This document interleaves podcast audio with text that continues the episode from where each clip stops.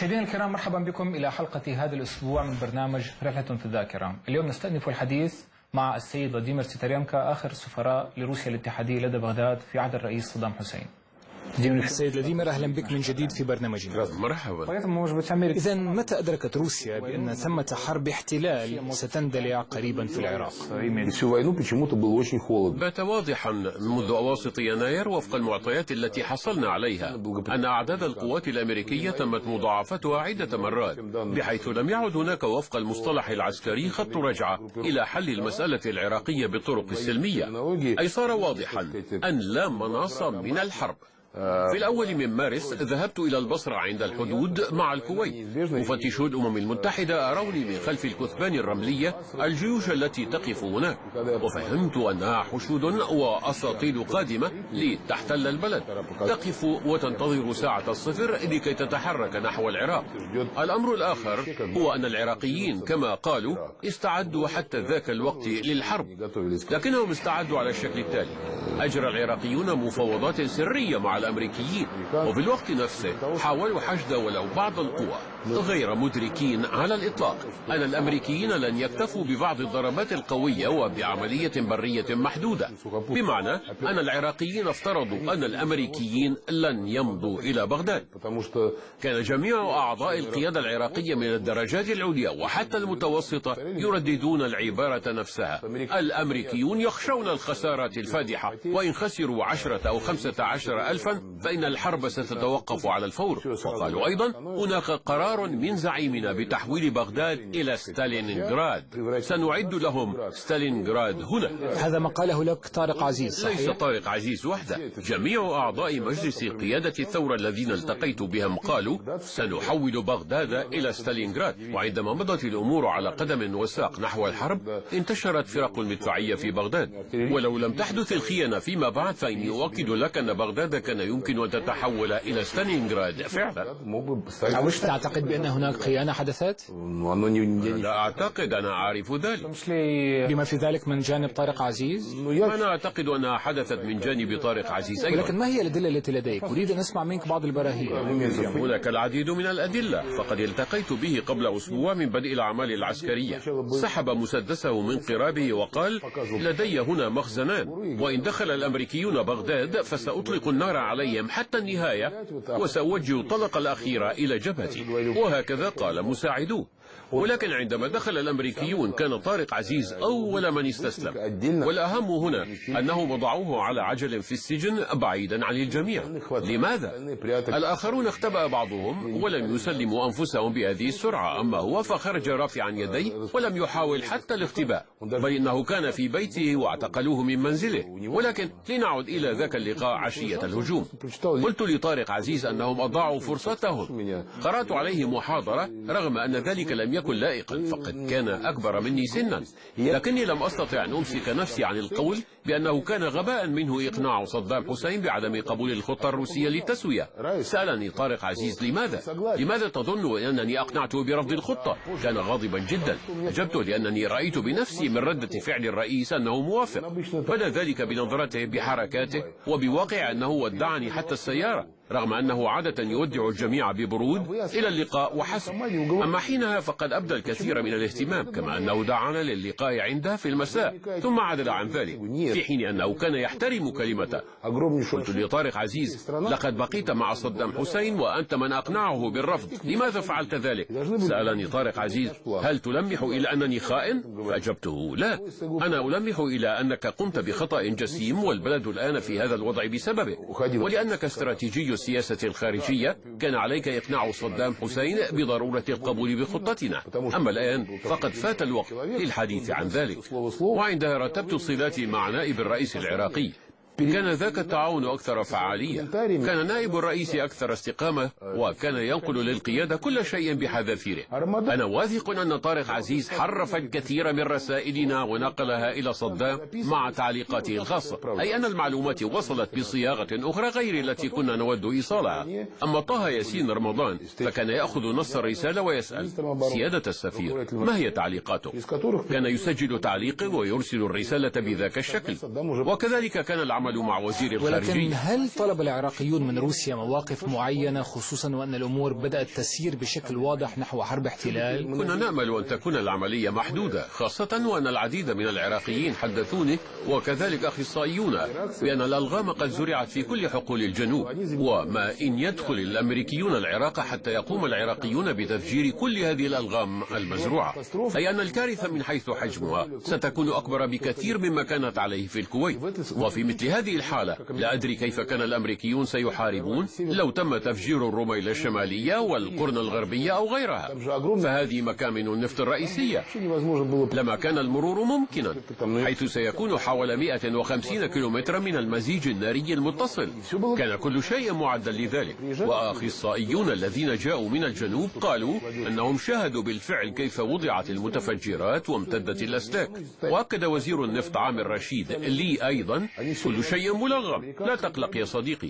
ما إن يدخل الأمريكان سيقوم الأخصائيون الموجودون هناك بتفجير كل شيء. وسيتوقف الأمريكيون طبعا.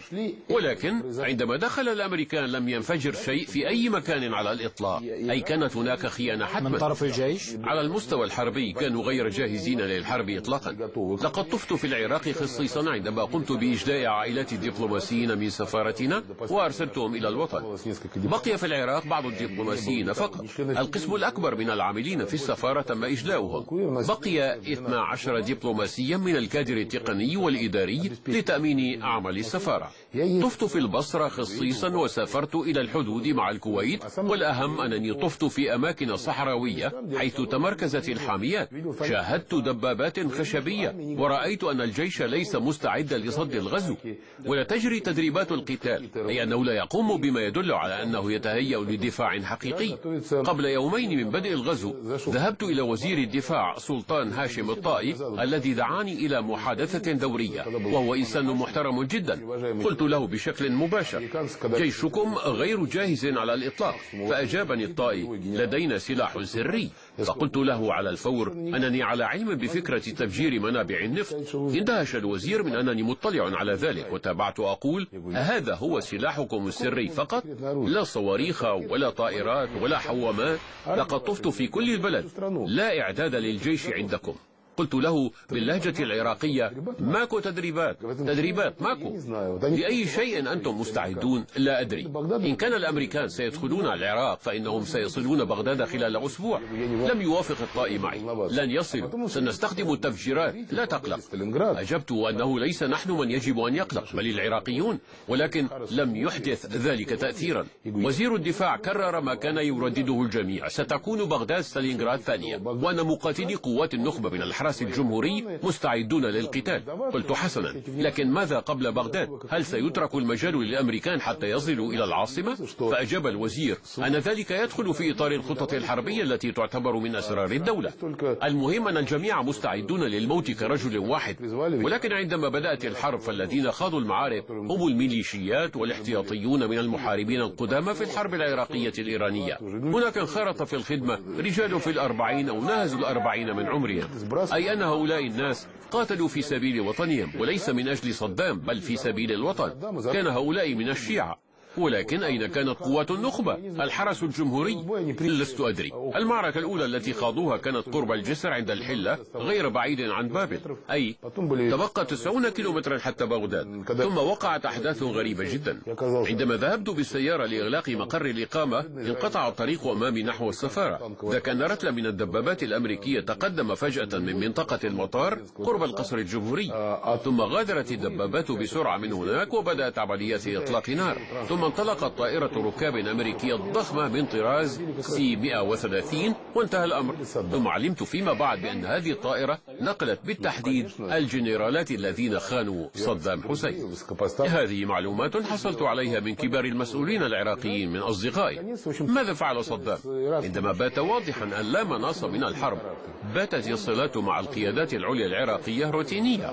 كما أن صدام سمح لبعض جنرالاته بأن يبدأوا مفاوضات مباشرة مع الأمريكان الأمريكيين لا أدري حول ماذا إما عن شروط وقف الحرب أو شروط الاستسلام. في أي مرحلة جرى ذلك يعني وفق معطياتك متى سمح صدام حسين بإجراء اتصالات كان ذلك عمليا عشية الحرب. أما ما يتعلق بتلك المفاوضات فقد كسبت الحرب ليس القوات العسكرية الأمريكية بل وكالة الاستخبارات المركزية. لقد دفعت لكل جنرال ما بين 15 إلى 20 مليون دولار. حسب الرتب يعني. إنهم من الجنرالات وكبار الضباط والقادة العسكريين كانوا حوالي 50 شخصا من قيادات الحرس الجمهوري. ولكن كيف وصل الأمريكان إلى هذا العدد الكبير من الضباط؟ لقد سمح لهم صدام نفسه بإجراء الاتصالات. هذا غريب الصراحة. ليس يعني من الصعب تصديق ذلك. فقد كان سابقا يعدم كل من يشك أكرر أنه سمح. له بإجراء مثل هذه الاتصالات. يعني الاتصالات يقوم بها شخص واحد أو اثنان وليس خمسون شخصا. كلهم أجروا هذه الاتصالات. لكن الضباط الآخرين كانوا مرتبطين بهم. المفاوضات أجراها خمسة أو سبعة أشخاص. ويقال أن الطاهر حبوش كان مشاركا. كان واحدا ممن خان صدام. قال لهم الأمريكيون على الفور أنهم سيدفعون لهم أموالا كبيرة. خاصة وأن صدام حتى في حال تحقيق نتائج ناجحة في التفاوض فإنه سيتهم جميع ضباطه بالتآمر مع الأمريكان أي لن تكتب لهم الحياة في جميع الأحوال. وقد قام صدام بتطهير الجيش قبل ذلك مرات عديدة. طبعا من الأفضل الحصول على 15 أو 20 مليون دولار وضمان العيش في مكان آمن ما في فلوريدا من القتال من أجل صدام الخاسر حتما. خاصة أنهم عرفوا الوضع المأساوي في القوة المسلحة. أي حتى ذاك الوقت لم يعد هناك أحد يريد الموت من أجل صدام. لذلك حتى مع الأخذ بالحسبان أن العديد من الجنرالات كانوا أقرباؤه من عشائر مدينة تكريت فإنهم خانوه. الوحيدون الذين ظلوا مخلصين له هم قسم من الحرس الجمهوري الذين كانوا يحرسون قصره أنا بنفسي شاهدت كيف قاتلوا. مقر إقامتي كان قبالة القصر الجمهوري مباشرة. لهذا رأيت الجنود الذين كانوا يطلقون النار وعلى ألبستهم الشرائط على شكل مثلثات حمراء. ولكن في تلك اللحظة كان هناك شيء مثير آخر. كانت المدينة مليئة بالآليات. انتصبت هناك بالفعل مضادات الدبابات ما ذكرني كثيرا بزمن الحرب العالمية الثانية كما عرض في السينما. دبابات وعدد كبير من القوات العسكرية ولم يكن المرء يرى السكان المدنيين. كان واضحا أن في المدينة جيشا كبيرا قوة هائلة مئتا ألف جندي وخمسمائة أو ستمائة دبابة وربما أكثر. Thank you. ولكن هذا ما رأيته بنفسي فقط. منظومات مدفعية قوية. كل شيء كان معدا للدفاع. لكن في صباح السادس من أبريل اختفى كل شيء. لم يكن في المدينة سوى رجال أمن وبعض عناصر الشرطة. لماذا؟ أعتقد أن جميع مقاتلي الحرس الجمهوري بلغوا عشية ذاك اليوم بأن هناك قرارا من الرئيس بأن عليكم التوجه إلى بيوتكم. هذه الأوامر صدرت من الجنرالات؟ العمداء أعطوا الأوامر للعقداء والعقباء أعطوا بدورهم لمن هم أدنى رتبة وهكذا. كان العدد حوالي خمسين ضابطا من الذين خانوا صدام حسين. لكن صدام نفسه طلب هذه المفاوضات مع الأمريكان وكان نفسه مستعدا للخيانة. إذ قبل ذلك عشية الحرب جاء إلى العراق يفغيني بريماكوف وجاء رئيس مجلس الدوما الروسي وسياسيون آخرون سعوا لإقناع صدام بإجراء انتخابات والتخلي عن السلطة أي أن يفعل كل شيء لإنقاذ الشعب والبلد من غزو الأمريكان. لكن صدام رفض جميع المقترحات وكان مقتنعا بأن المفاوضات مع الأمريكان ستأتي بثمارها. كان هذا خطأ لأن الأمريكان كانوا يستطيعون الحصول على كل شيء بدون صدام حسين. حسب بعض الشهادات فقد حاول الاتفاق مع الأمريكان من قبل. عندما جئت إلى العراق للمرة الأولى بصفتي مبعوثا مستشارا عام 95 التقيت بوزير الإعلام آنذاك محمد سعيد الصحاف. كان العراقيون غاضبين منا لسبب ما. قال لي الصحاف عندما اختلفنا في أمر لم أعد أذكره إذا سنتفق مع الأمريكان. يكفي أن نلوح لهم وسيأتون مسرعين. نعطيهم مكامن النفط وينتهي كل شيء ونقيم صداقة مع أمريكا. ولن تكون روسيا روسيا ضرورية. لنا عندها أجبته على الشكل التالي طبعا ستتفقون وسيأخذون حقول النفط لكنك ستكون أول من سيعدم أنت ورئيسك. القضية أن الأمريكان أنفسهم جعلوا من صدام بعبعا بحيث لم يعد ممكنا العودة إلى فكرة بوش التعاون. ليبن لم يستطع أن يغفر لصدام محاولته اغتيال أبيه في الكويت عام 92 كانت هناك أحقاد شخصية بينهما. على مستوى عائلة بوش وعائلة صدام التكريتي. كان بينهما كره شخصي متبادل. ثمة قصة مثيرة جدا متعلقة بكيفية مغادرتك للعراق. إنها أشبه بأفلام الإثارة والمغامرات. لو حدثتنا كيف أصبحت هدفا للآلة العسكرية الأمريكية وكنت من آخر المغادرين من السفراء صحيح؟ آخر واحد. آخر المغادرين نعم. إذا كيف وقع هذا الحادث الغريب المروع معك؟ غادرت البعثات الدبلوماسية العراق كلها قبل يومين من بدء القصف. كان السفراء الذين صادقتهم يمرون إلى سفارتنا إبان مغادرتهم العراق حيث تقع في الطريق السريع نحو الأردن. مروا حاملين بعض الأغذية التي أعطونا إياها. واعتبروا أن الأفضل أن نأكلها نحن الروس بدل أن يلتهمها الجنود الأمريكيون. كان ذلك مؤثرا للغاية. عناية الزملاء تلك. ولم يبقى في العراق غيرنا سوى السفير الكوبي وممثل الفاتيكان الذي أعلن أنه يبقى بصفته كاهنا وحسب وليس كشخصية دبلوماسية. لهذا فإنه يستطيع في أي وقت أن يغادر تحت حماية الكنيسة الكاثوليكية. وبقي كذلك في العراق رئيس قسم رعاية المصالح السورية الذي لم يحمل صفة السفير لعدم وجود علاقات دبلوماسية بين البلدين. طبعا كانت هناك صلة بيننا ولكن عندما بدأت العمليات الحربية سألت السفير الكوبي مازحا من أجل ماذا بقيت هنا؟ لكي تؤمن ممرا آمنا لصدام حسين إلى كوبا إن اقتضى الأمر؟ ارتبك السفير الكوبي ولم يجب بنعم أو لا وحول مجرى الحديث كله إلى المزاح. لكنني ألحيت ولماذا بقيت إذا؟ إذا كان الأمر كذلك فإن سفارتكم ستكون الهدف الأول للأمريكان. رغم أننا معا أعطينا إحداثيات سفارتينا فإن موظفيكم جميعهم سافروا خوفا. وما تبقى إذا سفير الفاتيكان؟ الأمر مفهوم بشأنه فهو كاهن ولن يمسه أحد بسوء. ولماذا بقي رئيس قسم رعاية المصالح السورية؟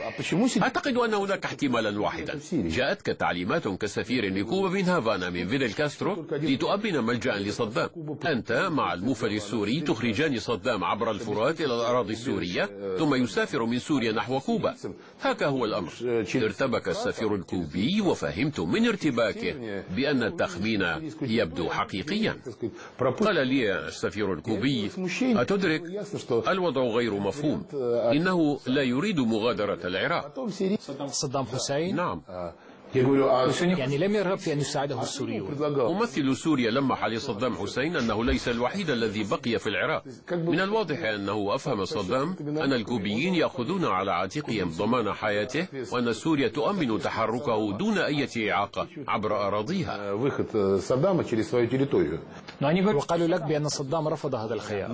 لا لقد اعترف المبعوث السوري لي بأن صدام طلب منهم عدم الاستعجال بل أن يبقوا وينتظروا لأن الوقت ما زال مبكرا. يعني كان هناك مخطط لإنقاذ صدام حسين. بالطبع بالطبع. الكوبيون تقدموا بهذا المقترح وفق ردة فعل الكوبي على سؤالي كان هذا واضحا. ثم لماذا يبقى المبعوث السوري في العراق؟ لقد بقينا نحن الروس كتعبير عن مناهضتنا للعدوان. في حين بقي لدى الكوبيين السفير فقط ولدى السوريين رئيس قسم حماية المصالح. أنا واثق من أن الأمريكيين فهموا جميع حيثيات هذا الوضع. لهذا ألقى الأمريكيون إبان لقائي بوزير وزير الخارجية العراقي في بداية شهر نيسان عدة قنابل على مبنى رعاية المصالح السورية.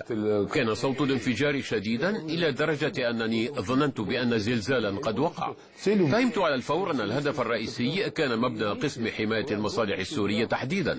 دمر المبنى بشكل كامل ولم يتبقى إلا حفرة كبيرة. ومن حسن الحظ أن الدبلوماسي السوري كان إلى ذاك الحين قد سافر إلى سوريا ولم يعد بعد ذلك إلى العراق. لم يمس أحد السفير الكوبي بسوء وغادر بهدوء بغداد قبلنا بيوم أيضا. أما معنا فحدث التالي. جاء إلينا في الرابع من أبريل ناجي صبري وبات يلح على ضرورة أن نغادر. إذا الاجتماع بمجموعة الوزراء يتم بصعوبة مرة كل ثلاثة أيام وأنه بنفسه لم يشاهد صدام منذ بداية الحرب. وألح علينا أن نستعد للإجلاء واتصل هاتفيا في الخامس من أبريل صباحا وأبلغنا. أوصيكم بمغادرة بغداد. ليس لدي أي اتصال مع أحد من أعضاء الحكومة. ولا وجود الآن للقيادة العراقية. صدام اختفى. يمكن أن تقع في ظروف بالغة الصعوبة. الدبابات الأمريكية كما تعلمون باتت على مشارف المدينة وتستكمل حصار بغداد. بقيت فقط الطريق التي باتجاه بعقوبة. لهذا عليكم الخروج إما باتجاه دمشق أو عمان. هناك الطريق السريعة تحت سيطرة قواتنا وهذا يعني أن لديكم الوقت للمغادرة. وفي أسوأ الأحوال عندما يدخل الأمريكيون فإنهم إما سيقصفون سفارتكم بأنفسهم أو سيستخدمون العراقيين لذلك. ثم يقولون بعد ذلك إنهم العراقيون الغاضبون من موقف روسيا لأن الشعب العراقي هو من فعل ذلك. وستكون الحالة مزعجة. أنصحك كصديق أن تغادروا بأسرع ما يمكن. نقلت مضمون الحديث إلى موسكو على الفور وجاء بعد ساعة توجيه من رئيس دولتنا للبدء بالإجلاء. كان علينا على الفور أن نتلف بعض الوثائق وأن نجمع بعض الأشياء. لهذا غادرنا في السادس من أبريل وأبلغنا الأمريكان. بذلك أبلغتهم بالشكل الرسمي بأنكم تستعدون للمغادرة؟ يعني أعطيتهم أرقام السيارات. وغير ذلك. أعطيناهم أسماء الدبلوماسيين وقلنا لهم إن سيارة السفير ستمضي في المقدمة وعليها العلم الروسي وحددنا المسار ومتى سننطلق. ونقلتم ذلك عبر الخارجية. ليس فقط عن طريق الخارجية تم استدعاء السفير في واشنطن عن طريق الخارجية. والوزير إيغور إيفانوف تحدث إلى المسؤولين الأمريكيين وشرح لهم كل شيء. وقادتنا العسكريون نقلوا عبر خط اتصالاتهم المعلومات إلى البنتاغون. زد على ذلك كله كانت هناك اتصالات مع القيادة الأمريكية في قطر حيث قدم سفيرنا جميع المعلومات. أي لا يمكن أن تكون هناك أي أخطاء. قدمت جميع المعطيات بالكامل عدا الصور الفوتوغرافية ولون الملابس. عندما بدأنا بالتحرك في الموعد المحدد الحادية عشر وخمس عشرة دقيقة لاحظت أن طائرة بدور طيار تحلق فوق سفارتنا. ربما أراد الأمريكان التأكد إن كنا سنغادر أم لا. وهكذا انطلقت في طريقها تسع سيارات تابعة للسفارة وخمس سيارات للصحفيين. كان أمامنا تقاطع طرق وعندما لم يتبقى سوى خمسين مترا حتى هذا التقاطع ظهر فجأة رتل دبابات أمريكية ودون أي إنذار راحوا يطلقون النار علينا من الرشاشات ومن الأسلحة الآلية. أي هاجمتنا الدبابات. ولكن إطلاق النار لم يكن من المدافع في هذه الدبابات لحسن الحظ. الطلقة الأولى أصابت سيارتنا وأصبت بجراح في كتفي ويدي وأصيب السائق بجراح في قفصه الصدري وفي بطنه. وبدأ ينهار نازفا. تمكنت من إعطاء الأوامر بأن تتوقف جميع السيارات. في يعني بدأوا منك من سيارتك. نعم بسيارتي السفير. صرخت لكي تقف جميع السيارات وأن يركض من فيها إلى الأخاديد الجانبية للطريق. مضت الدبابات قدوا وهي تطلق النار على جميع سيارات موكبنا. غير بعيد عن الطريق انتصب مبنى صغير حاول أحد الجنود العراقيين أن يطلق النار منه عليهم. فأدار الأمريكان مدفع الدبابة نحوه وقصفوا المبنى. لقد رأينا بأنفسنا كيف تطايرت قطع اللحم من هناك. ثم شاهدت وأنا مضجع في السيارة كيف انزلقت أمامنا سيارتا تاكسي عراقيتان قديمتان وقد قصفهما الأمريكان. يبدو أنهم قتلوا أحد السائقين على الفور ثم ركض عجوز يبدو في حوالي السبعين من عمره باتجاهنا وخلفه شاب يلبس الدشداشة انطلقت الرصاصات إلى ظهريهما. سقط العجوز وقد تطايرت من ظهره قطع اللحم. سقط باتجاهي مباشرة. تصور أطلقوا النار على عجوز هارب. هذا مرعب. اختبأ الشاب في مكان ما مع جماعتنا في الأخاديد الجانبية وقد ساعدنا فيما بعد للوصول إلى الفلوجة. أي أن الأمريكان كانوا يطلقون النار على المدنيين. خمسة من دبلوماسيين أصيبوا بجراح. وهكذا على مدى أربعين دقيقة تحركت المدرعات أو الدبابات الأمريكية وهي تطلق النار. في البداية انبطحت قرب جانب الطريق ثم حملت الجرحى على ظهري لأن بعضهم كانت جراحهم خطيرة. مستشارنا على سبيل المثال. قفز إلى الطريق يبدو أنه أراد أن يلوح بالعلم ليروا أننا روس فأصيب بشظايا قنبلة. ضمدنا رأسه بالكامل وانتظرنا حتى غادرت الدبابات المكان. وكيف استطعتم مغادرة لم نستطع متابعة السير مباشرة. كل العجلات كانت مثقوبة والسيارات محطمة واحترق السيارتان بالكامل. غيرنا عجلات السيارات الصالحة بعد أن مضى رطل الدبابات. أصلحنا ما تمكنا من إصلاحه وطلبنا المساعدة فيما لم نستطع من العراقيين. يعني وأنت جريح استطعت مع الجرحى الآخرين القيام بإصلاح السيارات وتغيير العجلات وما إلى ذلك؟ وما الذي يمكن عمله غير ذلك. كان علينا أن نصل إلى الفلوجة لأنها محصنة بفرقتين عراقيتين. مصر يعني أول مساعدة طبية حصلتم عليها في الفلوجة. المساعدات الطبية الأولى قمنا بها بأنفسنا. أقصد مساعدة الأطباء نعم نعم. لقد جئنا إلى الفلوجة إلى المشفى الذي عرضوه فيما بعد كثيرا على شاشات التلفاز. كيف كانوا يضمدون الجرحى كان مشهدا مرعبا. في الوقت الذي عالجنا فيه الأطباء العراقيون كنا نشاهد ما يكفي من الحالات الرهيبة تلك. مشهد مخيف كانوا ينقلون بسيارات الإسعاف ناسا بترت أرجلهم وأيديهم وأجساد بلدا مشوهة كان هؤلاء من السكان المدنيين. الأمريكيون كانوا يقصفون هذه المنطقة المحصنة بالتحديد لأن فيها فرقتين قوامتا ببسالة. أنا نفسي عقم جراح يدي بعرق عادي. إذ لم يعد في المشفى مواد معقمة. لكن الأطباء أكدوا لي أن وضعي ليس خطيرا خاصة وأننا سنكون في دمشق في اليوم التالي. تابعنا السير. وعلى الطريق إلى دمشق في الثامنة مساء استقبلنا دبلوماسيون. نقلوا الجرحى إلى سيارات الإسعاف أو مضوا بهم قبلنا. وصلنا دمشق في وقت متأخر من المساء حيث استقبلنا السفير الروسي. هذه حادثة مثيرة حقا. فعلا. إذا شكرا جزيلا لك سيد لديمر على هذا الحديث. سعدت كثيرا بلقائك. شكرا أنا أيضا سعيد دائما بلقائك. مشاهدينا الكرام هكذا نكون قد وصلنا إلى ختام حديثنا لهذا اليوم. تحدثنا في هذه الحلقة والحلقات السابقة مع آخر سفراء لروسيا الاتحادية لدى بغداد في عهد الرئيس صدام حسين. تابعونا الأسبوع القادم. إلى اللقاء.